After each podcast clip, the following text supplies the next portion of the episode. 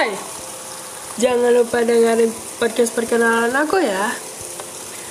Dan di next episode pertama, aku akan membuat satu podcast tentang apa pun. Pokoknya kalian tinggal request saja. Kalian mau buat podcast apa dan ya